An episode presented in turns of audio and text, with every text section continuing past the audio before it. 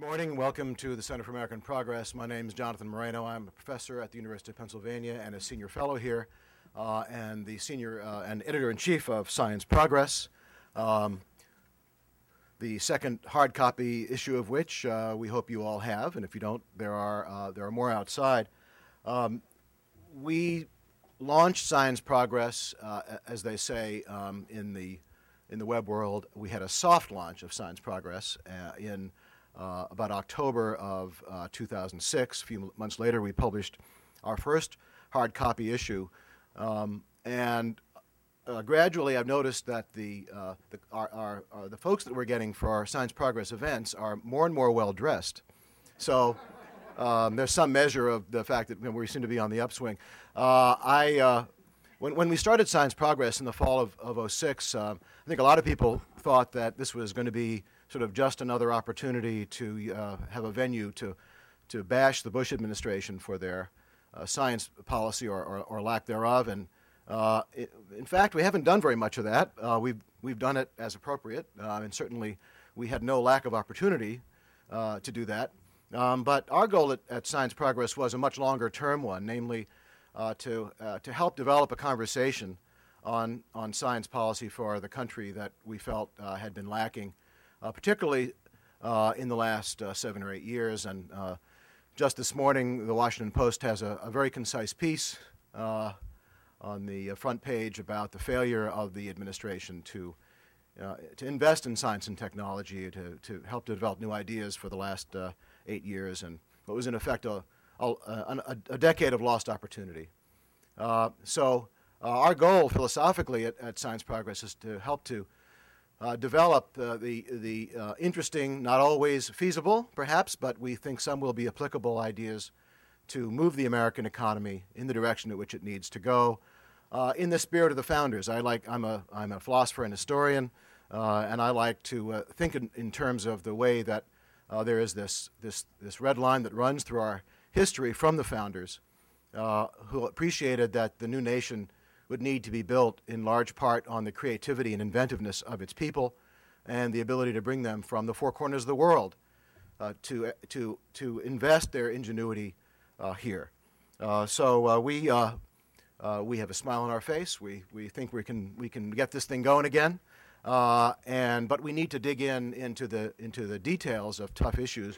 In order to do that, rhetoric is not enough. So, in that spirit, I'm really pleased to be able to introduce the moderator of our first panel, who for many people in this room and watching us on the web needs no introduction.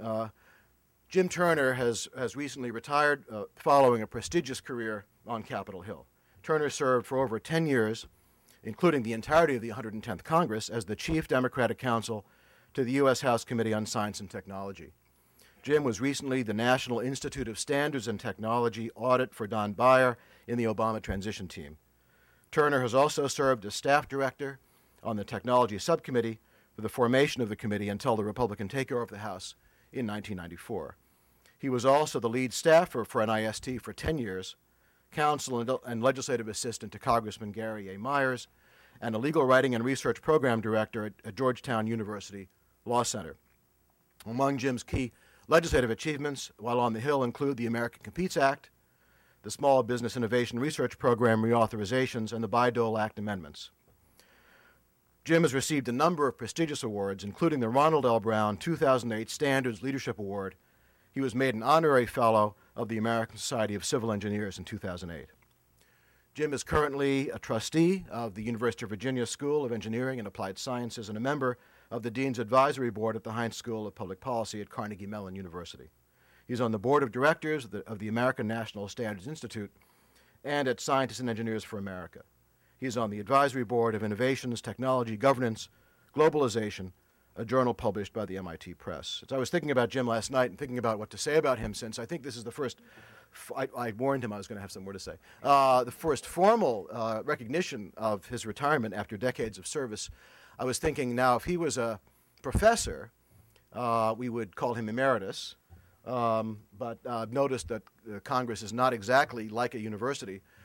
So for better or for worse. So we don't do knighthoods, because we don't leave in class. So I think I'll just settle for His Eminence, Jim Turner. Jim.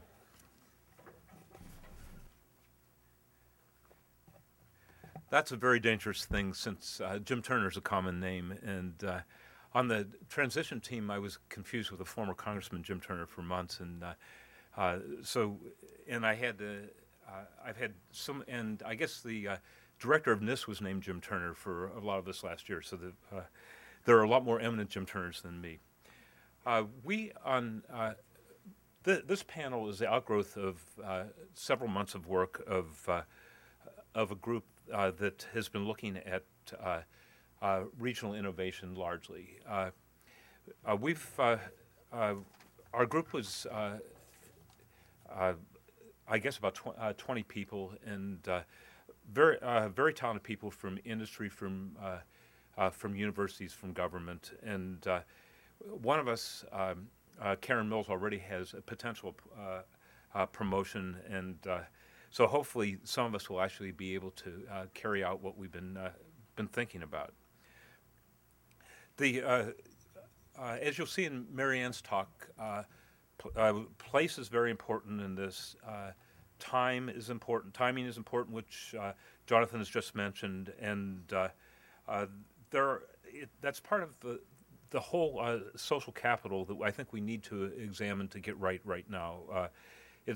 We can have all the money in the world poured into a problem, but if we aren't organized to do it right, then we're going to fail. So fortunately, we have people who've done a lot of thinking over the years about this, who are willing to write papers and be the panel today.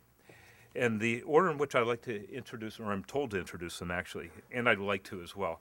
Maryann Feldman, who's a longtime friend of mine, who I know first when she was at Johns Hopkins, and since then she's been at Toronto, at Georgia, and now at University of North Carolina as a distinguished professor and even more distinguished professor as she's been moving through the schools. And she's won a National Book Award on this topic. Has very distinguished career. Been a speaker around the world. Very sought after in this area. And she probably is one of the few people truly qualified to talk about this, because Maryann began as an economic geographer and has studied a lot of. For instance, when I first knew her, she was studying the 270 corridor, figuring out exactly why the biotech industry got going there, and came to the conclusion it was Department of Defense even more than NIH. So this has been Maryann's career, and I think it's now Maryann's time too. Rob, a little different. Rob Atkinson will be the next speaker. A little bit different background, but equally distinguished. Worked on these issues in Department of Commerce, in the Technology Administration. Moved on to OTA, and then with other think tanks, and now has been running his own think tank and been doing a lot of thinking, a lot of meetings, a lot of publishing in this area.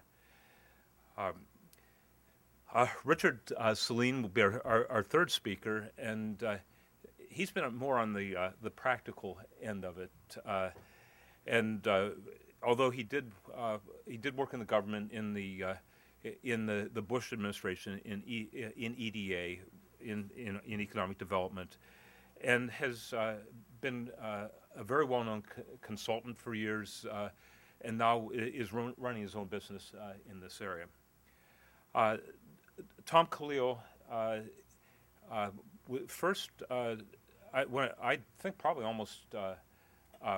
after he came to Washington, started working in this area when he was with Dewey Ballantyne. And I got to know him when he was working U.S.-Japan issues, thinking about competitiveness. Then became a major player in the Clinton transition and Clinton administration, and was the reason a lot of the good things that the enhancements of a lot of the programs that we had put in place, but really needed to grew dramatically.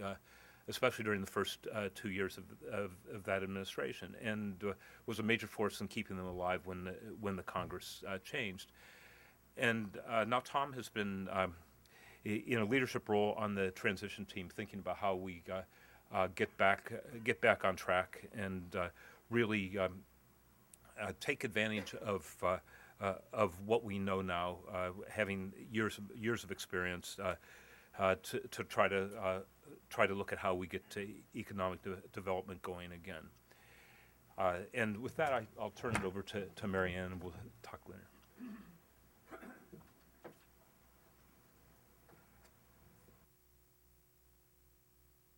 I have 5 minutes to talk about the academic literature on this topic. And so there's been a lot written, and I think this year Paul Krugman received the Nobel Prize. And significantly, his work in sort of what's called the new economic geography was highlighted. This idea that wage rates do not equalize over time with international trade between places. And in fact, rather than thinking about a flat world, what we see is that what makes the world interesting are spikes. Those places of high opportunity where there is a concentration of resources and a concentration of innovation. And so this is a long tradition in economics, going back to Alfred Marshall, who talks about the location of industries and finds that there are sort of certain things that make places more fortuitous for economic activity. And I think when we sort of envision the way the world is changing, we can think about, instead of decreasing returns or constant returns, think about the increasing returns that are due to knowledge, to people collaborating and innovating and working together. For a long time, economists have been looking at the phenomenon associated with Silicon Valley and Route 128. But when we look beyond that to more mundane economic activity, we also see this pronounced tendency for things to cluster spatially, bringing together economic actors in a place, in a community, and people are more productive in certain locations than they are in others. And so we see this, you know, Elgin, Illinois has a concentration of firms that are world-class in industrial pumps. And of all places, Toledo, Ohio is now internationally regarded as a leader in photovoltaics. Toledo's not a very sunny place, but Wall Street Journal wrote about this, and I was out there to visit. And it's incredible the way that resources coming together, people having a vision of what is possible in a local place, are able to transform their local economy. And so what we see is around the world, governments are looking for recipes, ways of finding competitiveness and sort of industrial excellence. And we know that good economies are built on strong microeconomics, and locational decisions are an important component of that. There's a lot of work now that looks at places that are relatively lagging or left behind, trying to restructure, to redefine themselves, and to find some competitive advantage.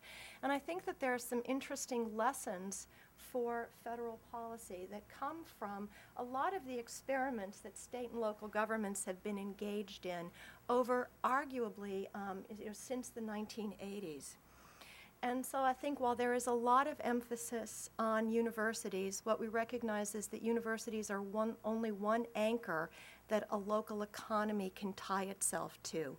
Large firms are another, but also having this sort of diverse fabric of small and medium-sized enterprises gives a lot of vitality. And while we think about building infrastructure, I think it's critical to realize that you build capacity, but that you also have to have a demand for that capacity. There's an interesting book by Amity Schley called The Forgotten Man. And I thought of this because there's a lot of talk now about Roosevelt's legacy and whether the New Deal really did create economic growth. And what Amity Schley finds is that the New Deal sort of laid this foundation, created infrastructure, but what was missing was an emphasis on entrepreneurs, those entrepreneurs who would create innovation, and she calls them the forgotten man, the forgotten person. And so I think that that there is this staging problem of both creating infrastructure, but then also supporting small and medium-sized enterprises. And when we look at the way that areas change, frequently when there are layoffs and downsizing, we get a new rush of entrepreneurship as people create new businesses. And that means, though, that you've got to have the development of markets, and you've got to also have resources that ease that transition. Thank you.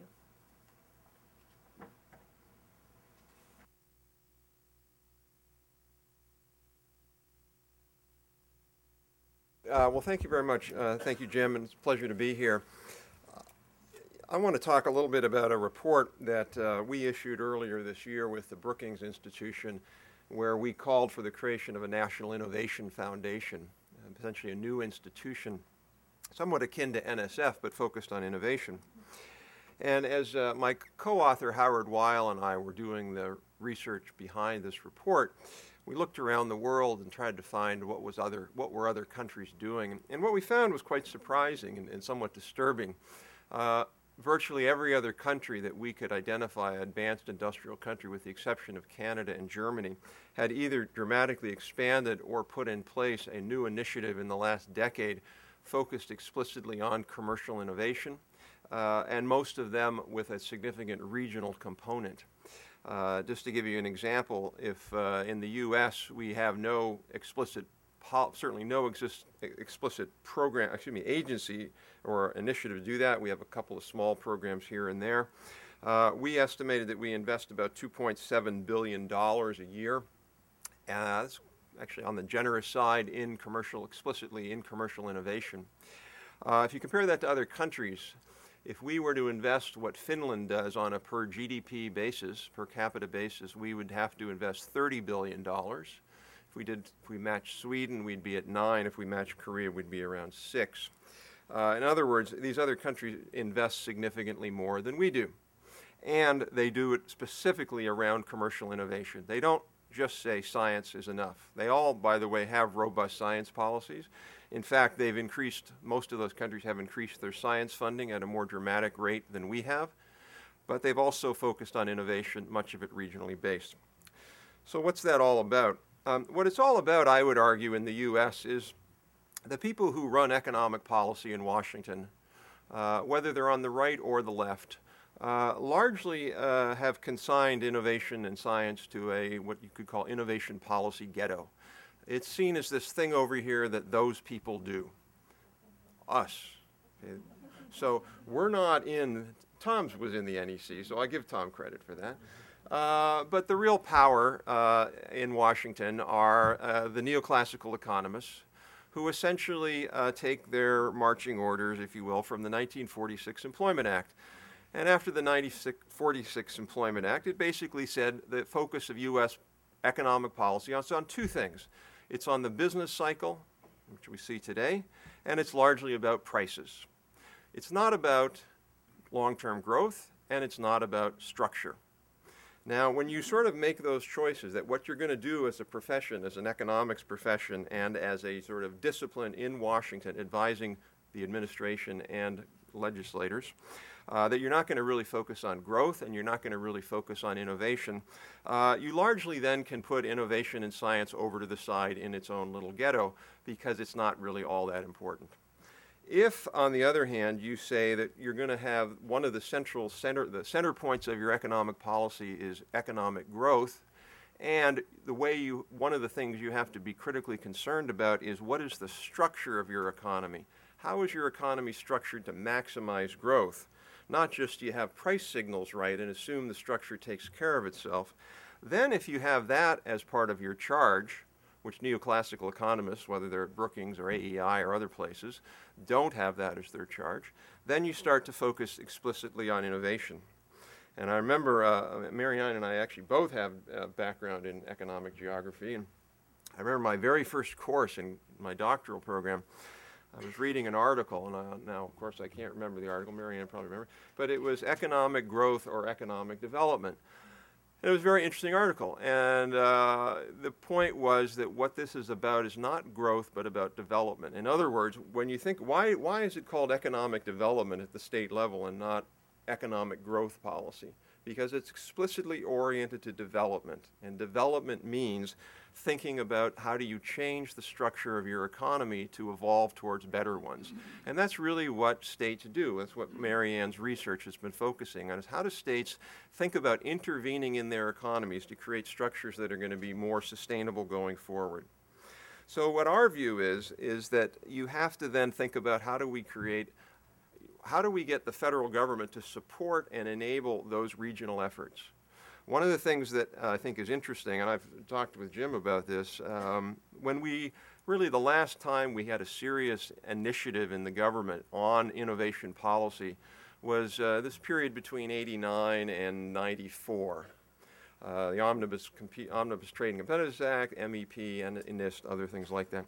At that time, the states weren't doing all that much. They were doing some in innovation policy and science policy, but certainly not as much as they're doing today. And so as a result, Congress and the administration designed a whole set of programs that largely ignored what the states were doing. And I think if we were doing it again today from scratch, we wouldn't do that. We would design an explicit set of federal programs that have a key partnership with states and regions in order to spur innovation. Let me just say two more things about that. Why is that important? It's important because as such a large country, it's simply impossible for Washington to engage with small and medium-sized enterprises at the level we need to think about how the economy of Toledo differs from the economy of Elgin, Illinois, where actually I worked one summer in Elgin, Illinois, or Silicon Valley, or Montgomery, Alabama, or a whole set of anything. Only the states and regions can get that level of knowledge that's needed to do that. But they can't do it on their own. They systematically underinvest. They spend about probably 10 times more on industrial recruitment than they do on innovation because it provides a very short-term, easy hit. Governors can point to it. There are no spillovers, or very few, either by time or by space. Therefore, there's a market failure, if you will, and it's a role for government to play. So what we suggest is we need to create this NIF. It would combine, in our view, several existing programs, MEP and ATP and, well, now TIP and NIST, Manufacturing Extension Partnership Program, Technology Innovation Program, several programs out of NSF that are sort of the weak sisters over at NSF. They're there, but they don't really get attention at NSF, the IURC program and the Engineering Research Center program, and a couple others. Put it in this new agency, which could be run out of NIST, it could be a separate agency, and focus on several different things, but one of them being a state, federal, regional innovation partnership program that we would see funded at about $1 billion a year. Let me just close by saying, there's been a lot of debate about should R&D be in the stimulus package, and I think a lot of sort of ill-guided advice being given that somehow it shouldn't be. I don't see any reason why we shouldn't think about putting some level of increased R&D in the stimulus package, whether it's potentially increasing the rate of NSF awards. But clearly one could envision a modest grant program that through EDA or through NIST that would support state innovation efforts in the stimulus package and would really get them to be able to ramp up their efforts that would both create jobs in the short run and growth and innovation in the long run. So thank you very much.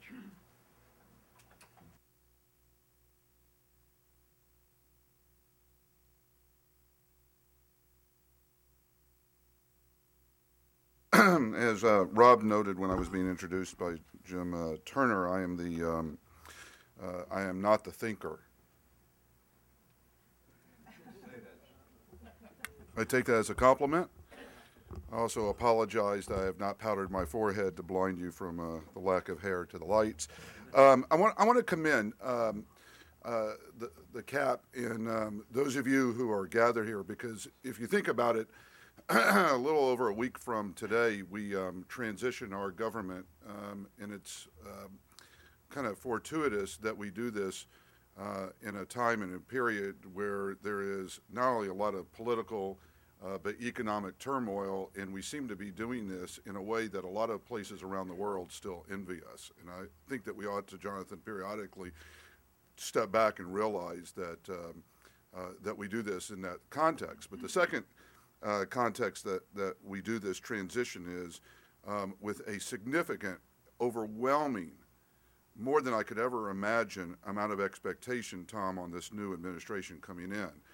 And I think it's an expectation that actually can be met, but only met by, frankly, a discussion that's being held this morning around two or three issues that you've heard so far. So let me jump into a couple of thoughts that we have.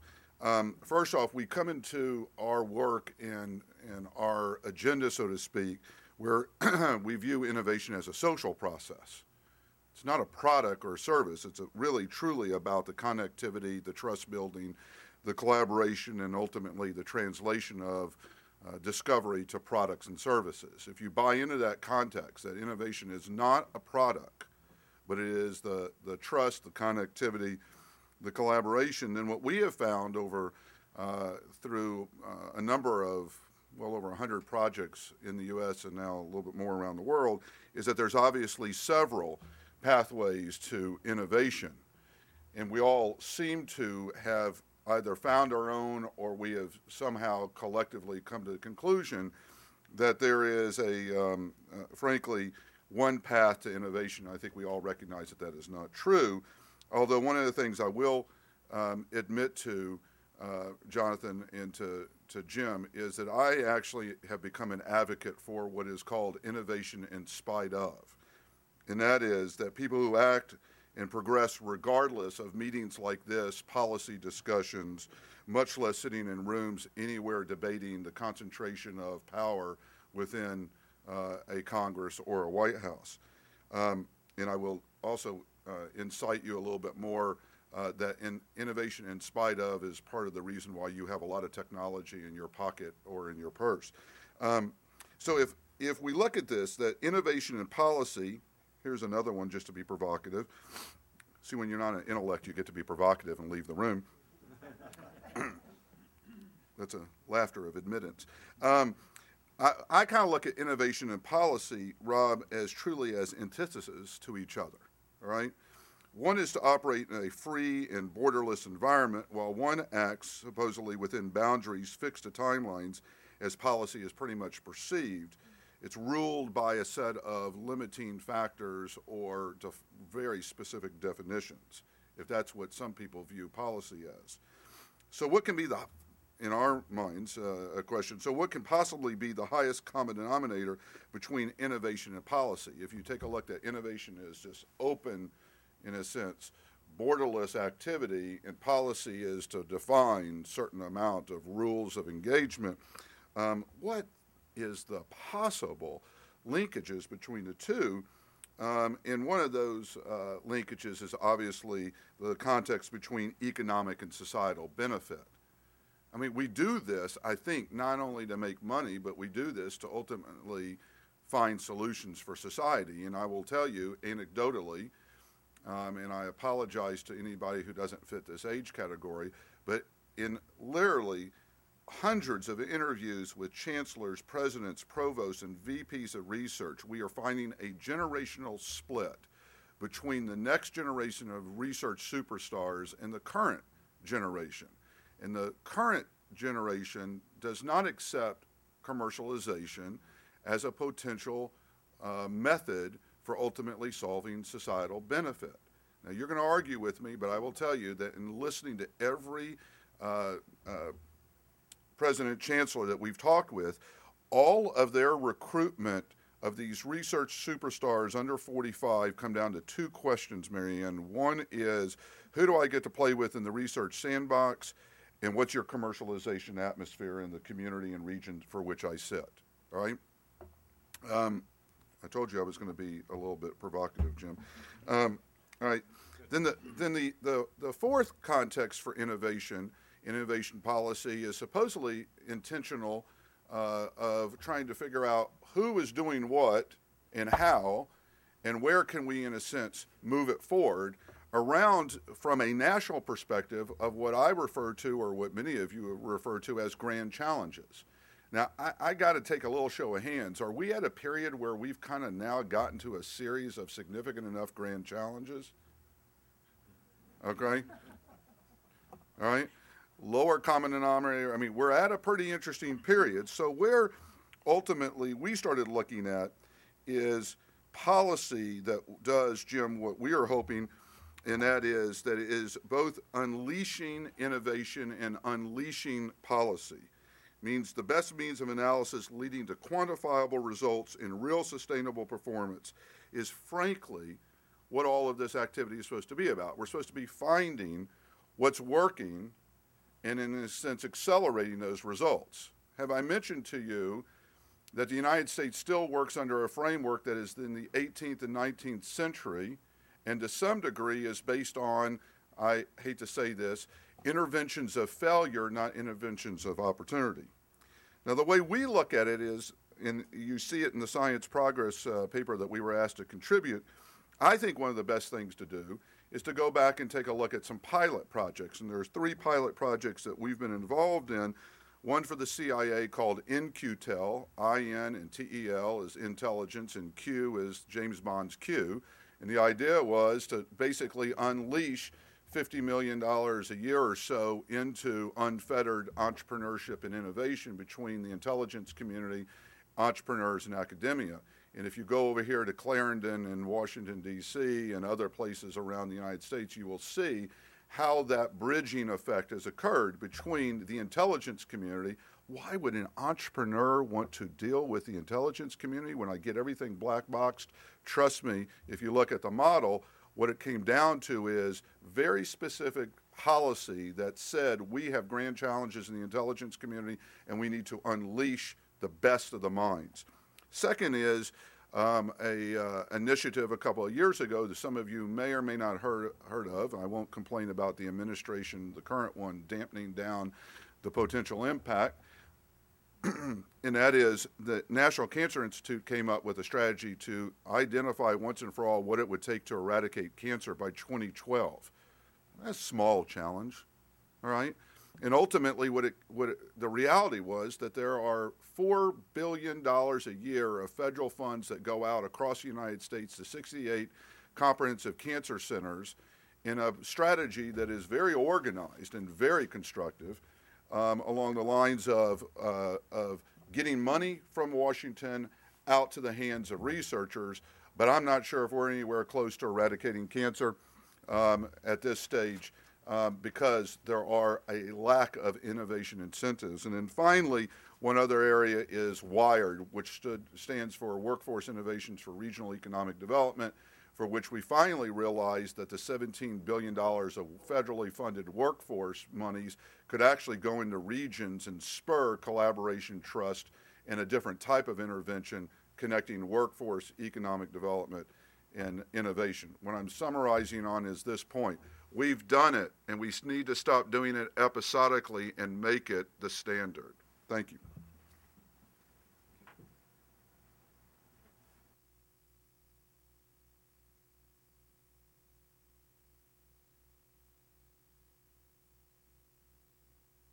Well, good morning. With the minor exception of the weather, having to wear a suit and tie, uncomfortable black shoes, the lack of good bread, and being 3,000 miles away from my family, it's great to be back. I wanted to make 3 quick points. So the first is, in addition to Maryann's point about innovation being local, I think innovation is also specific. And I wrote an article a while ago in which I noted that in the same way that William Gibson said, the future is here, it's just not evenly distributed, the capacity of various parts of the federal government to promote innovation also varies widely. So if something is related to the revolution in military affairs, we have organizations like DARPA that have a reasonably good track record of promoting innovation. But if we think about affordable green housing, or if we think about promoting non-health applications of biology, or we think about promoting innovation in education and lifelong learning, where we invest 0.1% of K through 12 expenditures in research and development. The federal government does a really either non-existent or mediocre job. So I think in addition to this notion of examining the local dimension of innovation, thinking about the specific nature of innovation, and whether over time we could upgrade the capacity of the federal government to identify barriers, removing barriers or incentives to encourage innovation, I think would be a really interesting and worthwhile policy project. The second point that I wanted to make from the perspective of working at UC Berkeley since 2001, I think there's a lot that universities can do to encourage technology-based economic development and accelerate the movement of ideas from the lab to the marketplace. And university presidents, one of the powers that they actually do have, we think about a university as being 1,000 faculty united by a common concern for parking. The one of the things that university presidents do have is the ability to shape the fundraising agenda, and you could certainly see the leadership of higher education saying, we're really going to make this issue a priority, both in terms of policy and fundraising, and they might go out working with their successful alumni and raise the money for programs like the Deshpande Center at MIT, which has done a really good job of gap funding and providing support for the type of entrepreneurial faculty. Or like Cornell has done about viewing entrepreneurship as something that needs to be done across the curriculum as opposed to an activity that MBAs engage in. Or intellectual property policies that are aimed at maximizing the impact of the research as opposed to the revenue from the university. In many sectors, I think the goal should be to use non-exclusive royalty-free licensing, particularly outside of the life sciences sector, as a way to rapidly make intellectual property available. Promoting more interdisciplinary research and education. Investing in shared facilities that are open not only to researchers but to firms in the areas. Liberal industrial leave policy that allows faculty to become the CEO or CTO of a startup that they're engaged in. Venture capitalists never want to invest in a firm unless the people who develop the technology and have all of the tacit knowledge surrounding that technology, all the things that didn't work, are involved. So I think there's a lot that universities can do, and I think it would be, we talk about the social contract between the public and the taxpayer on the one hand and the research community on the other hand, and I think that this would be a show of good faith on the part of research universities to show that they're really serious about playing an important role in economic development and job creation. Third point I'd make is that we have a tendency when we think about this to keep coming back to the same set of case studies, whether it's Route 128 or Silicon Valley. And I think that there are a number of case studies that don't get enough attention. In particular, I'd point to San Diego as a region where the role that UC San Diego and an organization called Connect played was really important in getting that wireless and biotech cluster started. And it wasn't a lot of money. It was civic leadership. It was pulling together all the stakeholders. It was trying to figure out how everyone could succeed. That I think played an important role.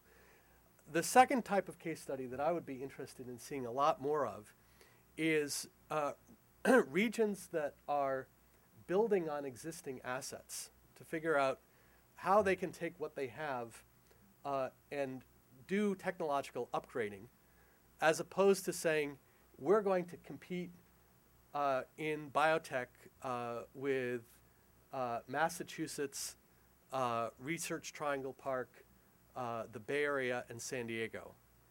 Because I have to say, that's pretty hard.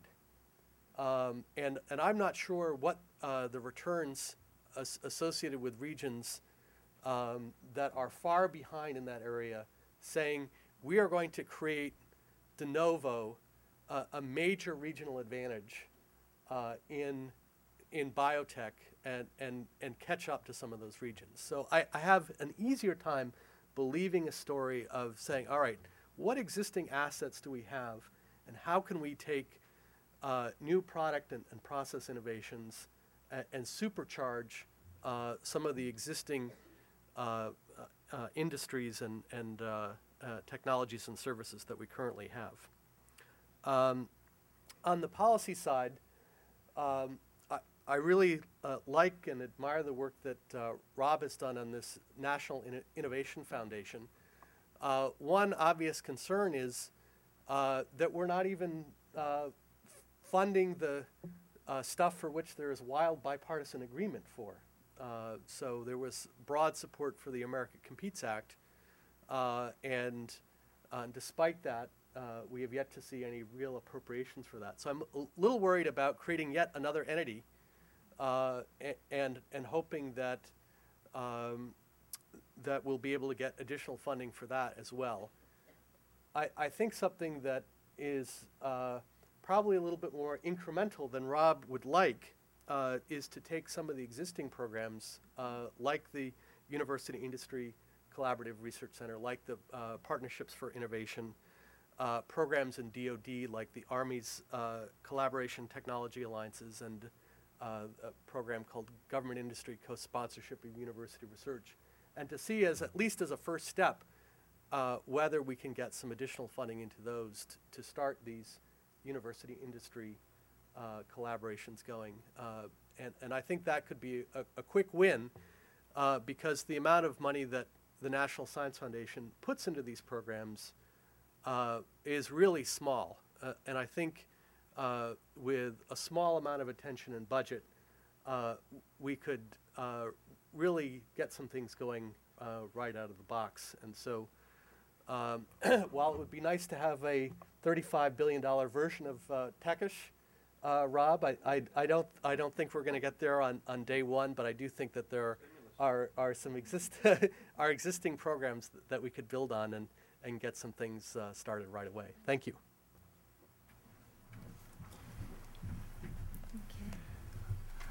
Okay. And we've used a lot of our question period, I think, for me and for the panel already, but it was more important to get the views of the panelists out. So I'm going to ask just two or three questions and then move on to the audience for more questions. And one basic question that I have for the panel is that if we're looking back to where we were in 1994 before we started facing budget cuts in these programs, and we're talking, as Tom was saying, in terms of adding funds into some of these programs. 1994 is a long way in the past, and it's essentially before the internet. It's before Innocentive. It's before a lot of ways that people were that are now. It's before Web 2.0, the different ways that people communicate now, and the question is: are there changes that we need to be making to take advantage of where technology has moved in the past 14 years as we think about enhancing programs? Is there a structural change we need to be making in those programs as well as adding funds in there? Tom? Absolutely. So, obviously, even the way we change is changing. And what I think is required is for policymakers to identify some of those things and to say, all right, what are the policy implications that flow from that? So you mentioned Innocentive and the whole open innovation movement. I think one of the things, if I were at EPA running their green chemistry program, I would be developing a partnership with the chemical industry to say, what are the top 10 challenges in green chemistry? The government will cost share those with you and will post those to Innocentive and have 160,000 solvers working on them. I think that would be an interesting example of an experiment to try. Similarly, the whole notion of collaboratories. If we were to take one of Rob's proposed university-industry collaborations, I would definitely want a couple of them to be saying, how do we maximize the use of e-science and collaboratories where we have cloud computing, network scientific instruments, huge data sets, tools for remote collaboration, data visualization, and to see whether that would accelerate the pace of not only research and discovery, but also commercialization. So those are just, having another collaboration that is designed to explore the notions of user-driven innovation that scholars at MIT have talked about might be another example. I always go back to, you mentioned my early work looking at Washington, D.C. and Route 270, and I was at Hopkins at the time, and I was convinced that biotech was going to be the next big thing because that's what we saw at Hopkins. I was one day talking to a venture capitalist, and he said, it's a really interesting thing going on in Northern Virginia. They call it the internet. God knows what it's going to be, but it's probably going to be big.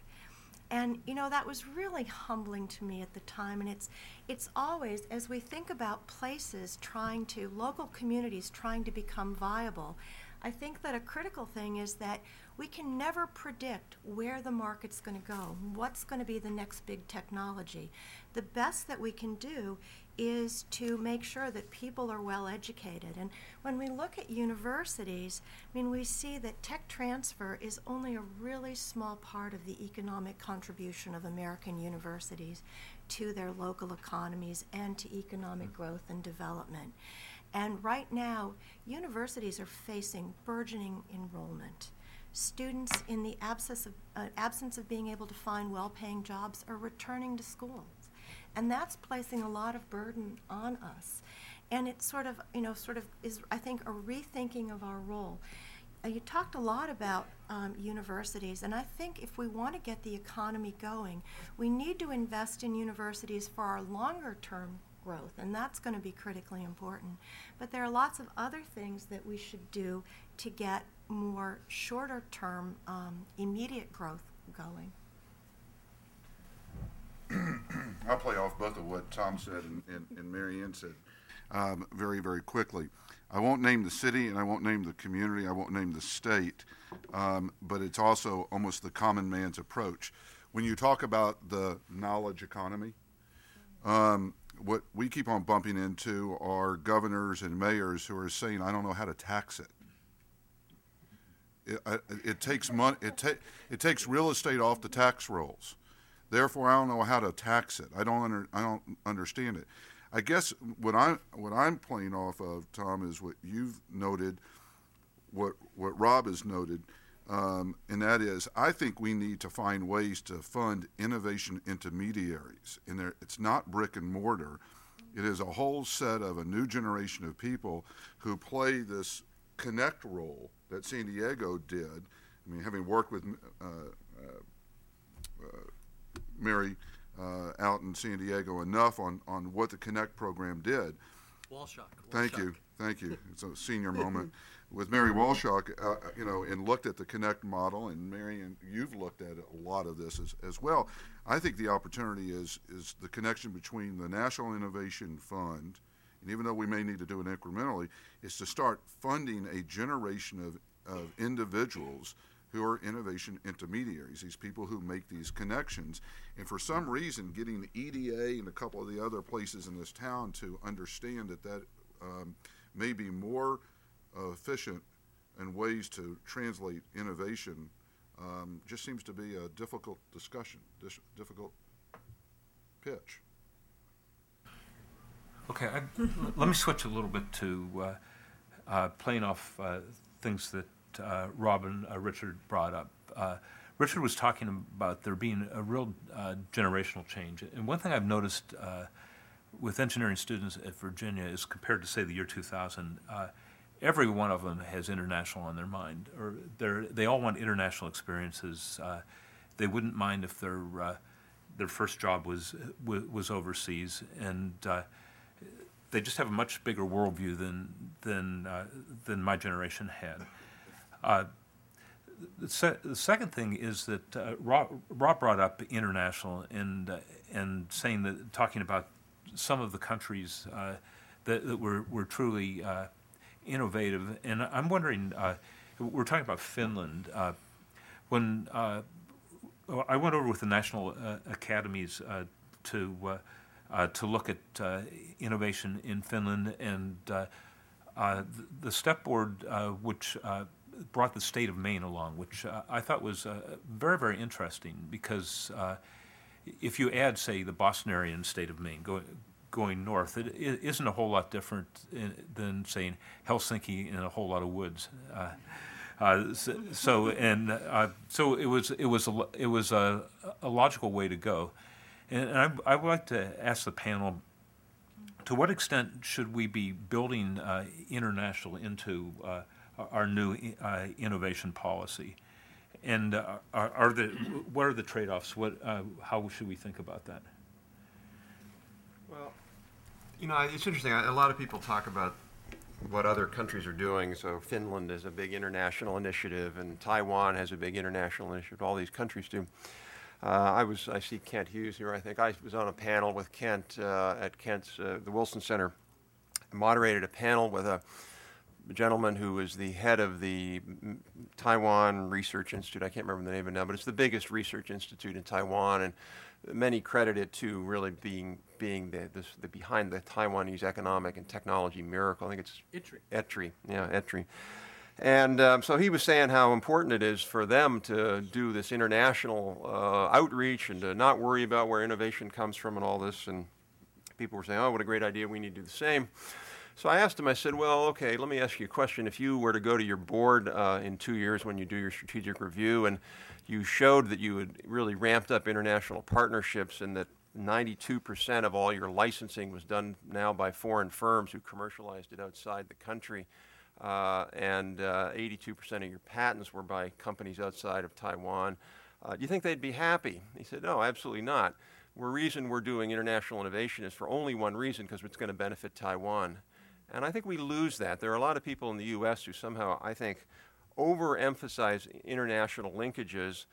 And I think the reason those countries are doing it is because they're small. There is no way those countries can build markets, build a market big enough for their entrepreneurs without getting access to partners and other innovators and certainly markets outside. We're not in that position. And so, while, Jim, I'm very sensitive to this notion that we should be expanding our horizons and thinking internationally, we've got to actually focus, I think, and remember what the bottom line here.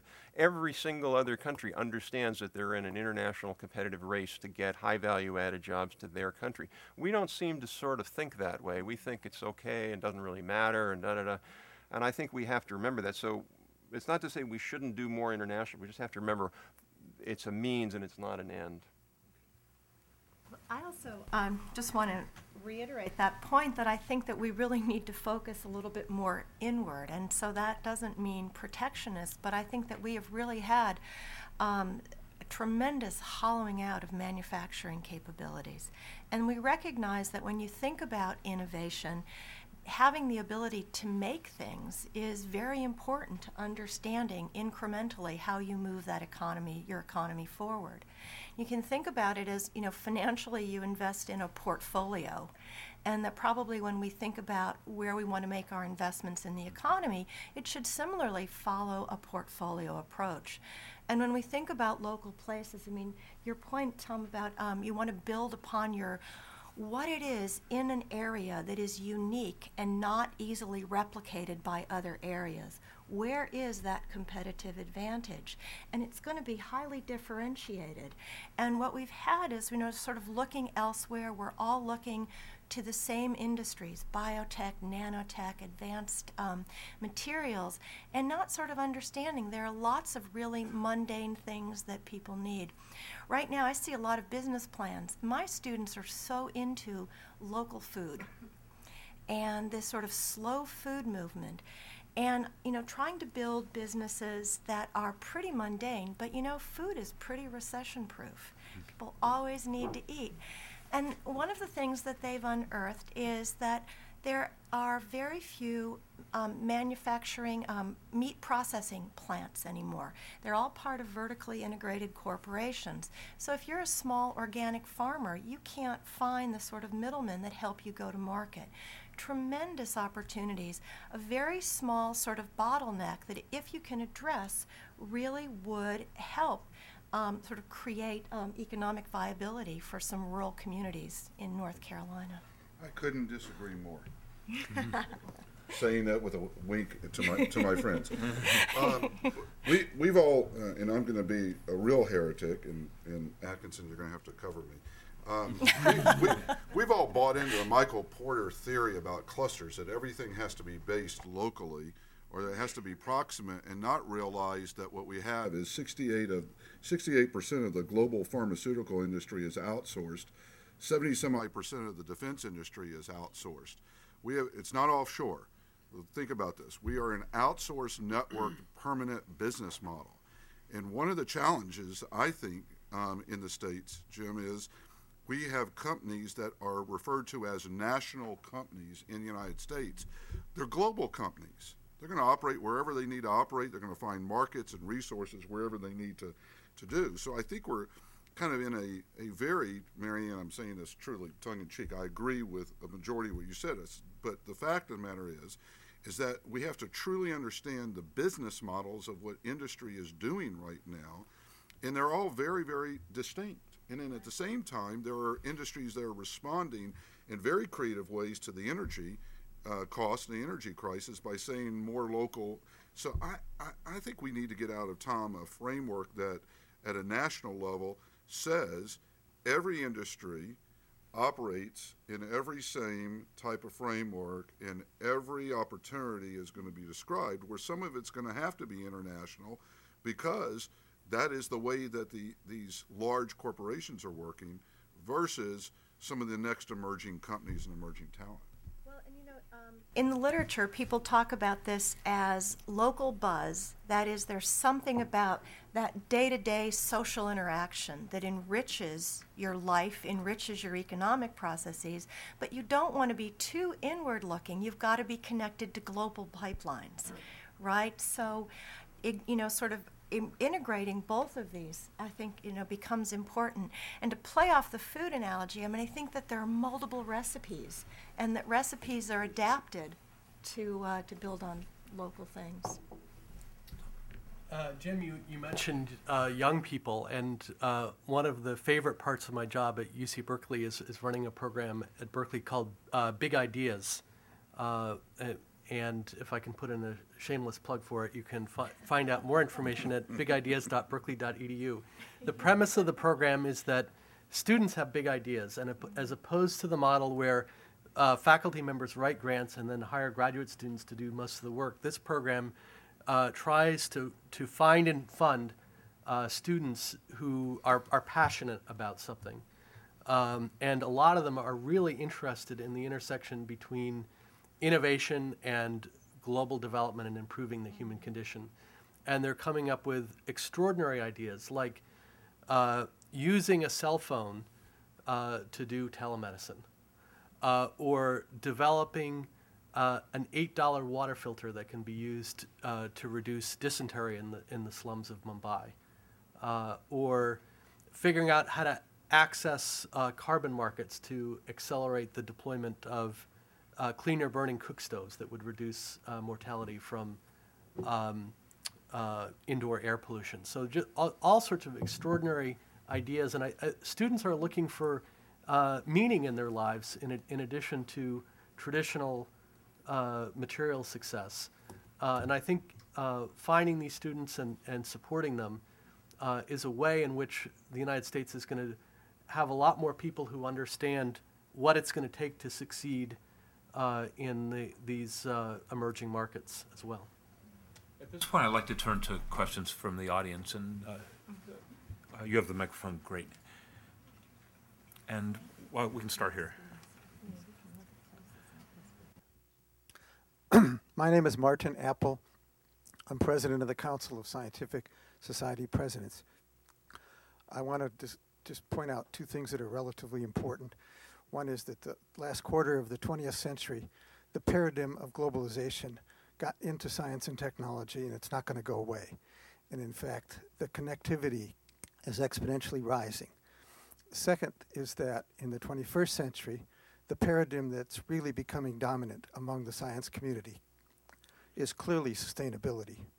It's not just innovating, it's innovating in a way that's sustainable for the planet and the future.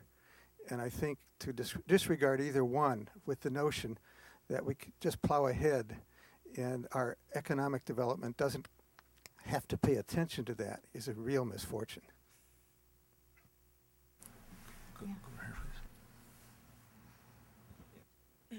Hector with Executive Intelligence Review. My question is more directed towards the third speaker. He'll prompt this.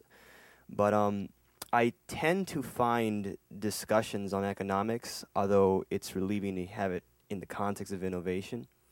But I generally find discussion on economics fairly bogus when they fail to discuss that fact that we live in the context of a failed banking system. So how do you expect to push any of the, proposals that you might have, whatever they be, without the aid of a bankruptcy reorganization? That's what Treasury's supposed to be doing. I mean, not to be flip. Encourage actually now we all have to advertise websites. So mine, if you're interested in it, one we created, innovationeconomics.org. I encourage you to go there. By the way, you can take a test that my 17-year-old son built the back end for, which will tell you what your economic type is. And if you do that, you'll find you're one of four types. You're either a conservative neoclassicalist, liberal neoclassicalist, Keynesian, or innovation economist. And the innovation economists are people like Paul Romer and Richard Nelson and Darren, I'm going to get his name wrong, Asagoo I'm getting totally wrong, up at MIT, and Maryann.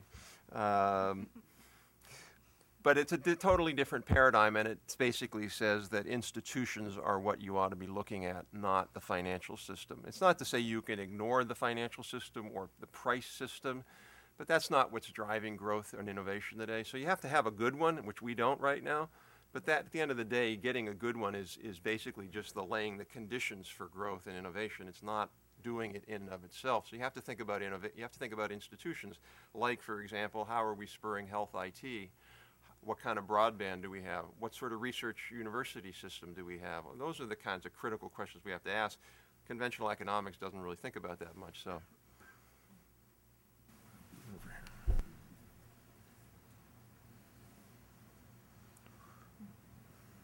sure. David McDonough, Johns Hopkins. First of all, thank you for hosting this. This is a great session. I love hearing the different tactical ideas, but isn't the real question today figuring out how we have the new administration adopt as a strategic element of their next 4, 8, 10, 12 years an approach to dealing with innovation? And my question is, how do we get what the equivalent is of Tom Daschle looking at healthcare in the White House to have a similar group in the White House bringing together different cabinet agencies to look at this topic? I mean, Tom can do that, but let me throw out that. I think one idea that's very actionable and could be done, and Tom could be the guy, or Maryann, is to put in place some position in NEC that is explicitly focused on regional innovation. It just simply doesn't have a home in Washington. I think it's big enough. I think it's important enough, whether it's around intelligence stuff that you talked about, or healthcare, all these other things. The regional component is missing, and somebody at NEC could really be honchoing all of that if we wanted to make that happen. You know how hard it was, David, getting 18 federal agencies to sit down and talk about workforce as a common thrust of competitiveness in local communities. So, Tom, my pitch is that you pull Roots up out of California, come back here, and head up the Regional Innovation Office, because one of the simplest, Rob, exactly what you're saying is getting these federal agencies who are all putting money and have regional offices and regional, is getting them all to actually determine where their handoffs are or where their leverages are. We think it is so obvious, but man, the doing is just phenomenally difficult. And it should be, at a point in our lives, the most simple, obvious approach. So, Tom, when are you coming?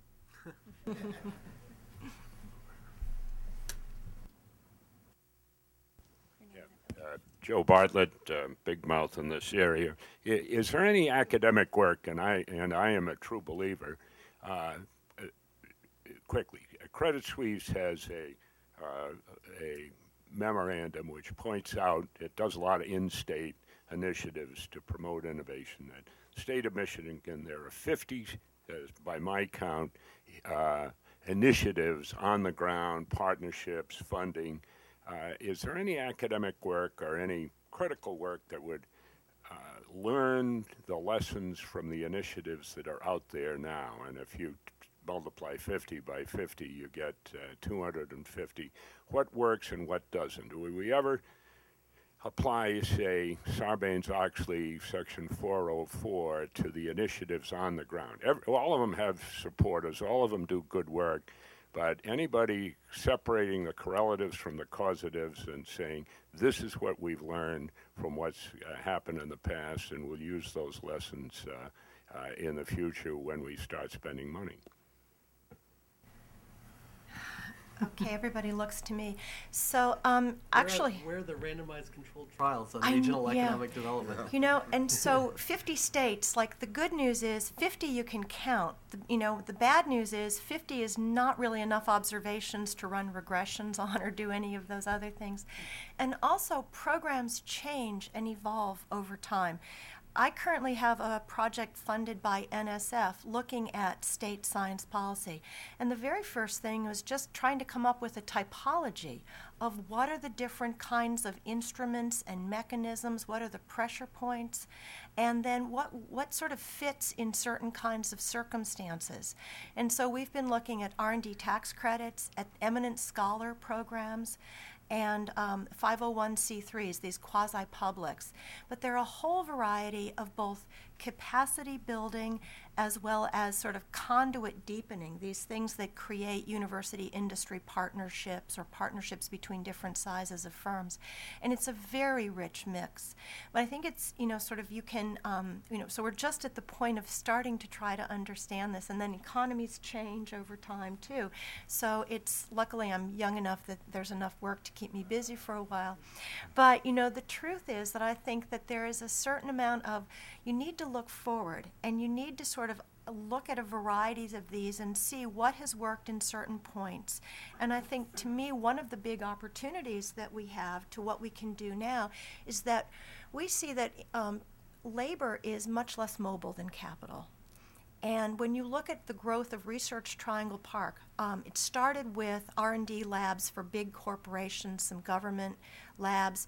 But then what happened is with downsizing, we had this rush of entrepreneurship.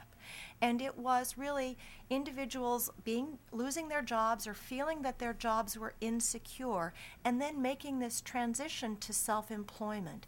And some of that was using the local resources, the networks, the connections that they had to sort of engage viably in a new business.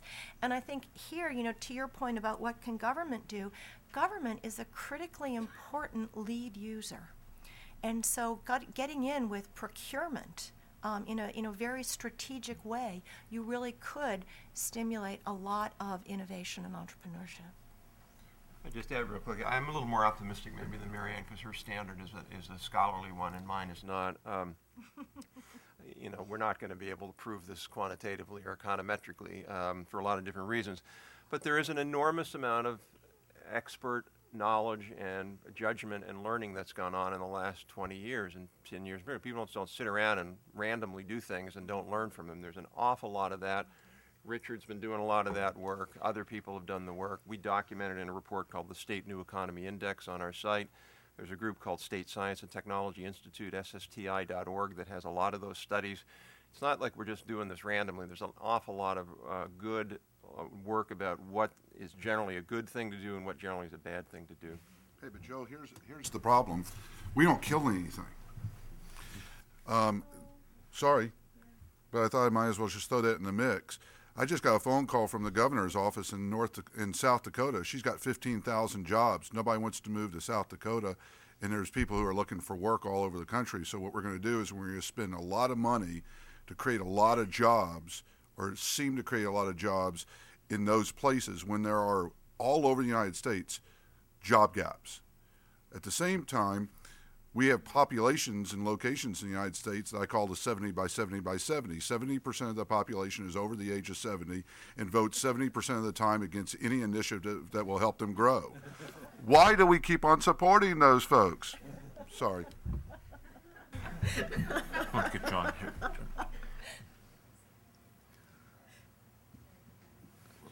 Okay, I'm John Piha. I'm with the Federal Communications Commission and Carnegie Mellon University.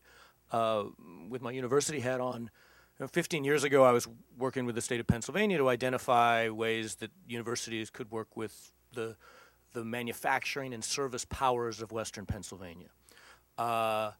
Today I see more and more of the collaborations that the university does are meaningful, real-time, day-to-day collaborations with institutions across the country and across the world. I've heard that university collaborations make a difference. I've heard that regions make a difference. I believe you both. But does this change significantly the way we need to do collaborations and the policies we set? I don't think it does. I think I know what you're saying, John, in the sense of, I think about academics and universities, frankly, is like corporations. They're going to go where the market is, and that's their incentive to go where the market is. That's not the role of government. The role of government is to realign your incentives, and if it's Pennsylvania government, it's to realign them for the benefit of Pennsylvania, and if it's the federal government, to realign them for the benefit of the U.S. So I understand why academic researchers partner globally. I understand why universities set up centers globally and all that stuff and transfer all sorts of knowledge over to other countries. I'm not sure it's in our interest for you to do that, but I would do it too if I didn't have any programs or incentives or the lack thereof to focus you more domestically. So I don't mean to say that, that collaboration is not important, and certainly on Marty's point on science, that's a total, to me that's a different issue. Science is globally collaborative, it should be. Innovation, I would argue, is a little bit different. Their place matters in innovation, and we want our institutions in the U.S. to have that as a part of their mission and their goal and how they're held accountable, frankly, like other countries do, and we don't as much. We'll get someone in the back of whoever's farthest back.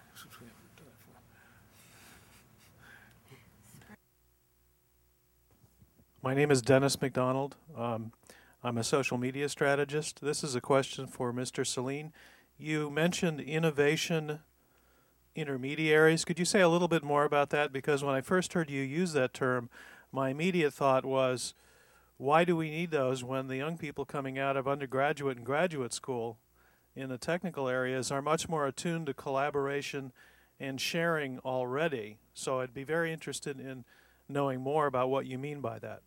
First off, I like the social media strategist. I'm an economic anthropologist, and I still don't know what that means. But but let me play off of what it is a perfect question. We're in a transition period. Tom talked about these big idea activities going on in his campus. We're bouncing into the emergence of a phrase called dormcubators, all right, which are basically unleashing students who are pretty bright and pretty inventive, who actually know how to use things with their thumbs a lot better than I could ever.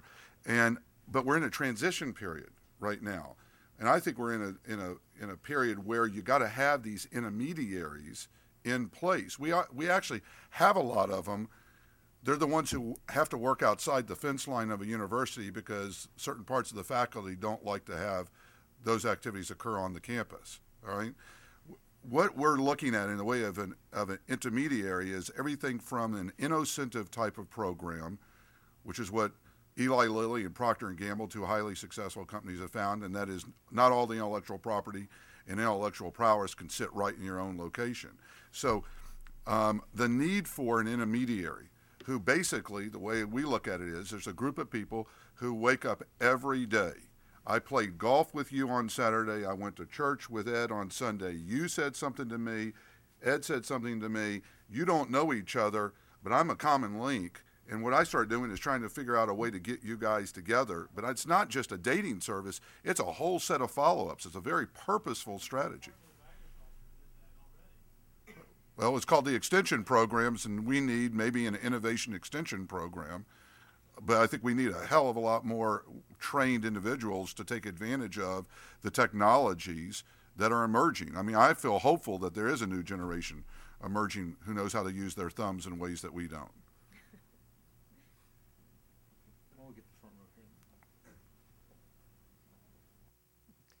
Hi, I'm John Craig. I work at Inova Health System. I'm working with some new voice technologies out there that I've been working on for a while.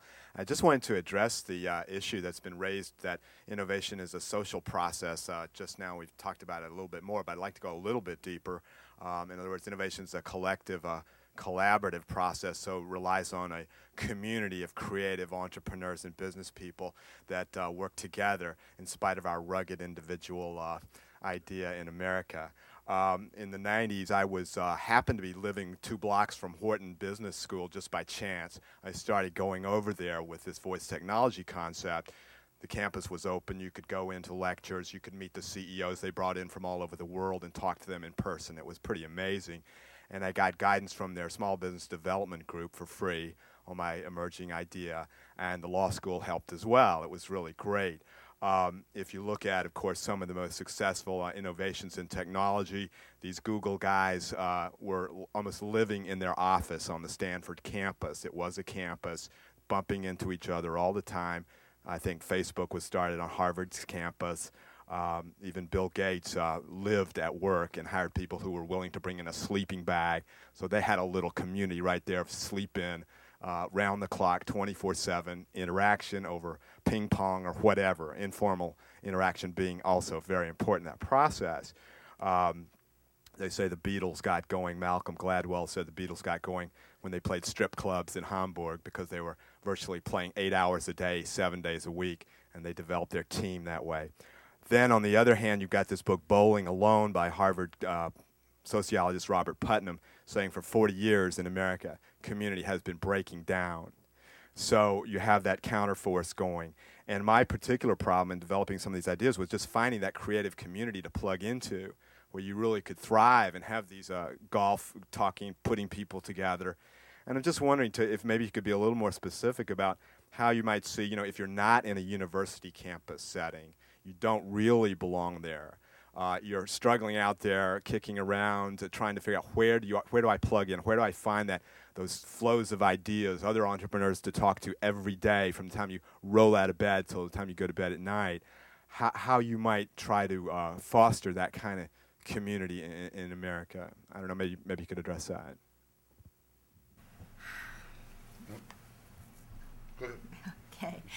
I think that you've hit upon a really important point, and that is, you know, sometimes we see then people do move, and they move to opportunities.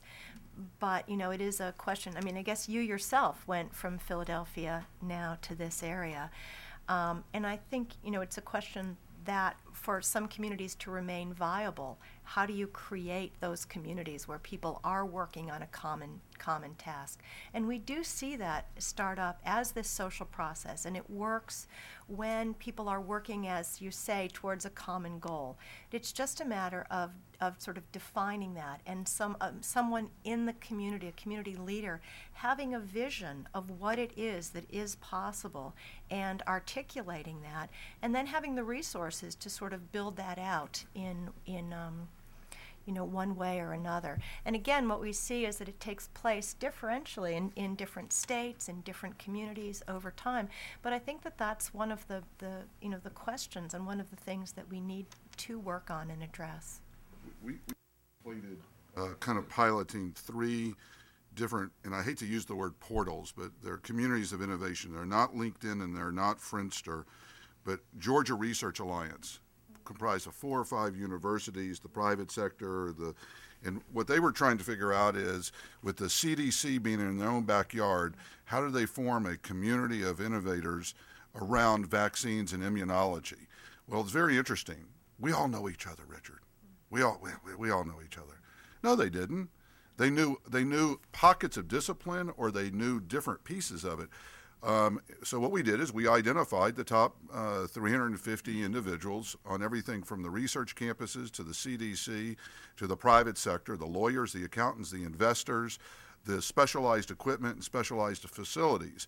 To prove a case in point, 2 of the universities were complaining that they were going to have to go outside the state for a animal vaccine-related testing facility, and didn't know that Georgia State, just down the road, had that exact facility. So one of the issues about innovation in regions is anonymity.